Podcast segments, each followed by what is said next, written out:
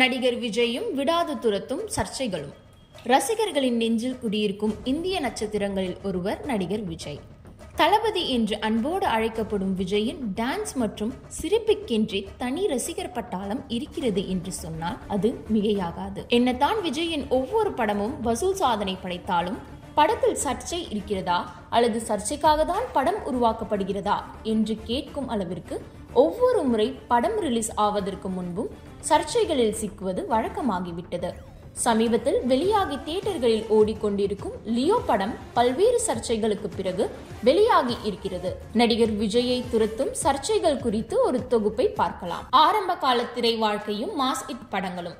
இயக்குனர் S A சந்திரசேகரின் மகனான விஜய் ஹீரோவாக நடிக்க வந்த ஆரம்பத்தில் அவரது தோற்றம் மற்றும் நடிப்பு குறித்து பல்வேறு விமர்சனங்களுக்கு ஆளானார்.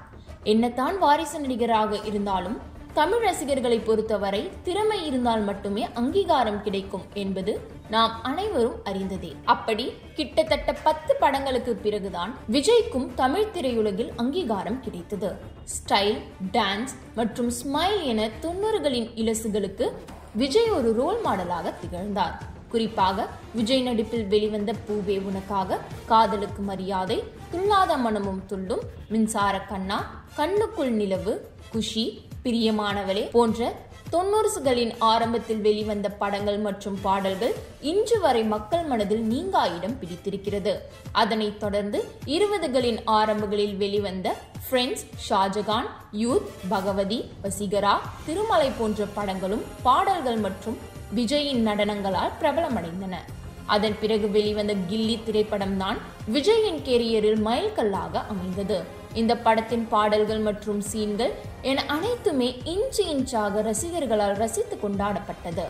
அடுத்தடுத்து வெளியான மதுரை திருப்பாச்சி சிவகாசி சச்சின் போக்கிரி போன்ற படங்கள் விஜய்க்கு கோலிவுட்டில் மட்டுமில்லாமல் கேரளா ஆந்திரா என தென்னிந்திய அளவில் ரசிகர்களை பெற்று தந்தது. அதன் பிறகு சில படங்கள் கை கொடுக்காவிட்டாலும் கவனிக்கத்தக்க சர்ச்சை ஆரம்பித்தது என்னவோ துப்பாக்கி திரைப்படத்திலிருந்துதான். சர்ச்சைகளுக்கு நடுவே அடுத்தடுத்து வெளியான திரைப்படங்கள். தமிழ் சினிமாவின் உச்ச நட்சத்திரமான உருவான விஜய் நடிப்பில் இரண்டாயிரத்தி பன்னிரெண்டாம் ஆண்டு வெளிவந்தது துப்பாக்கி. ஏ. ஆர். முருகதாஸ் இயக்கத்தில் வெளியான இந்த படத்தில் இஸ்லாமியர்களுக்கு எதிராக காட்சிகள் அமைக்கப்பட்டுள்ளதாக கூறி எதிர்ப்புகள் கிளம்பின. அதனைத் தொடர்ந்து சில வசனங்களும் காட்சிகளும் நீக்கப்பட்ட பிறகே படம் வெளியிடப்பட்டதாக கூறி சர்ச்சைக்கு முற்றுப்புள்ளி வைத்தனர் படக்குழு.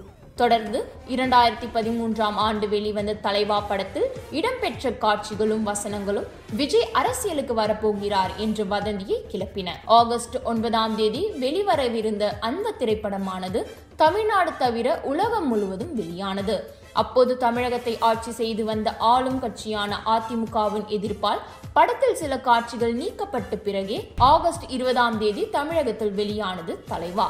குறிப்பாக அந்த படத்தில் இடம்பெற்றிருந்த டைம் டு லீட் போன்ற கேப்ஷன்களும் கூட நீக்கப்பட்டன. ஒரு புறம் நடிகர் விஜயின் ரசிகர்களை கொண்டு உருவாக்கப்பட்ட விஜய் மக்கள் இயக்கம் வளர வளர விஜய் திரைப்படங்களை வெளியிடுவதற்கு எதிர்ப்புகளும் வளர்ந்து கொண்டே சென்றது.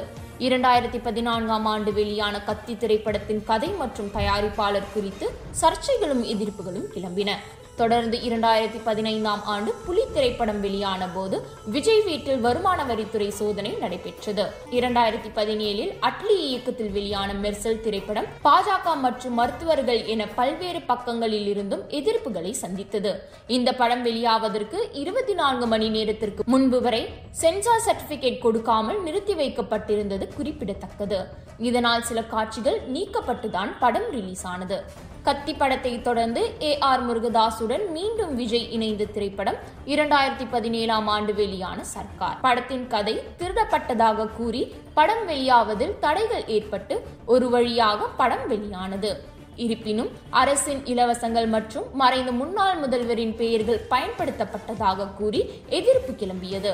இரண்டாயிரத்தி இருபதாம் ஆண்டு வெளியிட திட்டமிட்டப்பட்டிருந்த மாஸ்டர் திரைப்படத்தின் ரிலீஸ் ஆனது கொரோனா ஊரடங்கு விதிமுறைகளால் தள்ளி போனது ஒரு வழியாக இரண்டாயிரத்தி இருபத்தி ஓராம் ஆண்டு தைப்பொங்கல் தினத்தன்று வெளியானது மாஸ்டர். இதன் படப்பிடிப்பின் போதும் விஜய் வருமான வரித்துறையினரால் காரில் அழைத்து வரப்பட்டு பல மணி நேர விசாரணைக்கு உட்படுத்தப்பட்டது குறிப்பிடத்தக்கது.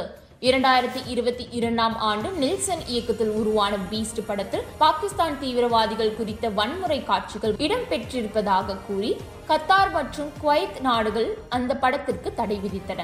மேலும் முஸ்லிம் கட்சிகளும் தமிழகத்தில் அந்த படத்தை வெளியிடக்கூடாது என எதிர்ப்பு தெரிவித்த நிலையில் ஒரு வழியாக ஏப்ரல் பதிமூன்றாம் தேதி வெளியானது பீஸ்ட் இந்த ஆண்டு ஜனவரி பதினோராம் தேதி வெளியான வாரிசு திரைப்படத்தில் பெரிய நடிகர் பட்டாளமே இருந்த போதிலும் படம் எதிர்பார்த்த வெற்றியை தரவில்லை.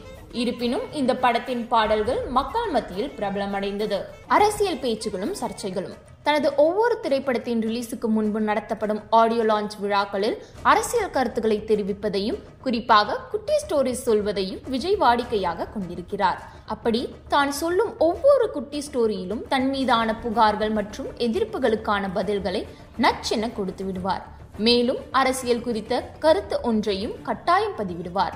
இதனாலேயே எப்போதெல்லாம் விஜய் திரைப்பட ஆடியோ லான்ச் குறித்த அறிவிப்புகள் வெளியாகிறதோ அப்போதெல்லாம் சமூக ஊடகங்களின் தங்களின் எதிர்பார்ப்புகளை ரசிகர்கள் பதிவிட்டு கொண்டாட தொடங்கி விடுவார்கள். அதனாலேயே விஜய் திரைப்படங்களுக்கு இசை வெளியீட்டு விழா நடத்துவதற்கும் எதிர்ப்புகள் கிளம்பின. ஒரு புறம் திரைப்படங்களில் இடம்பெறும் வசனங்களும் பாடல்களும் கட்டாயம் விஜய் அரசியலுக்கு வரப்போகிறார் என்பதை உறுதிப்படுத்தும் விதமாகவே அமைந்து வருகின்றன. குறிப்பாக அக்டோபர் பத்தொன்பதாம் தேதி வெளியான லியோ திரைப்படத்தில் வெளியான நாரி ரெடிதான் வரவா என்ற பாடல் விஜயின் அரசியல் பிரவேசத்தை உறுதிப்படுத்தின.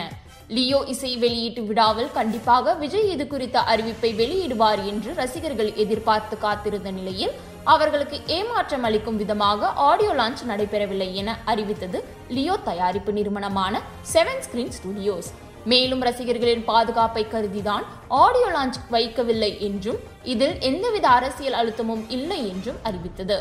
இதற்கு முன்பாக சூப்பர் ஸ்டார் என்ற பட்டத்திற்கு விஜய் ஆசைப்படுகிறார் என்ற விவாதங்கள் சமூக ஊடகங்களில் பெருமளவில் தாக்கத்தை ஏற்படுத்தின. எப்போதும் தனது திரைப்படங்களின் வெற்றி விழாக்களில் மட்டுமே கலந்து கொண்டு பேசும் ரஜினி இந்த சர்ச்சைக்கு பிறகு ஜெயிலர் திரைப்பட ஆடியோ லான்ச்சிலேயே கலந்து கொண்டு காக்கா கழுகு கதை ஒன்றை சொன்னார். அவர் விஜயை தான் தாக்கி பேசியதாக அதற்கும் சமூக ஊடகங்களில் கருத்துகள் பரவின. மேலும் லியோ ஆடியோ லான்ச் வைக்கப்பட்டால் கட்டாயம் காக்கா கழுகு கதைக்கு விஜய் பதில் கதை சொல்வார் என்றும் அதனாலேயே நிறுத்தப்பட்டிருக்கலாம் என்றும் தகவல்கள் பரவின. ஆனாலும் இரண்டாயிரத்தி பத்தொன்பதில் நடந்த பிகில் படை இசை வெளியீட்டு விழாவில் ரசிகர்கள் தாக்கப்பட்டதும் ஏ ஆர் ரகுமானின் மறக்குமா நெஞ்சம் கான்சர்ட்டில் நடந்த சொதப்பலுமே லியோ ஆடியோ லான்ச் நடைபெறாததற்கு காரணம் என்று சொல்லப்பட்டது.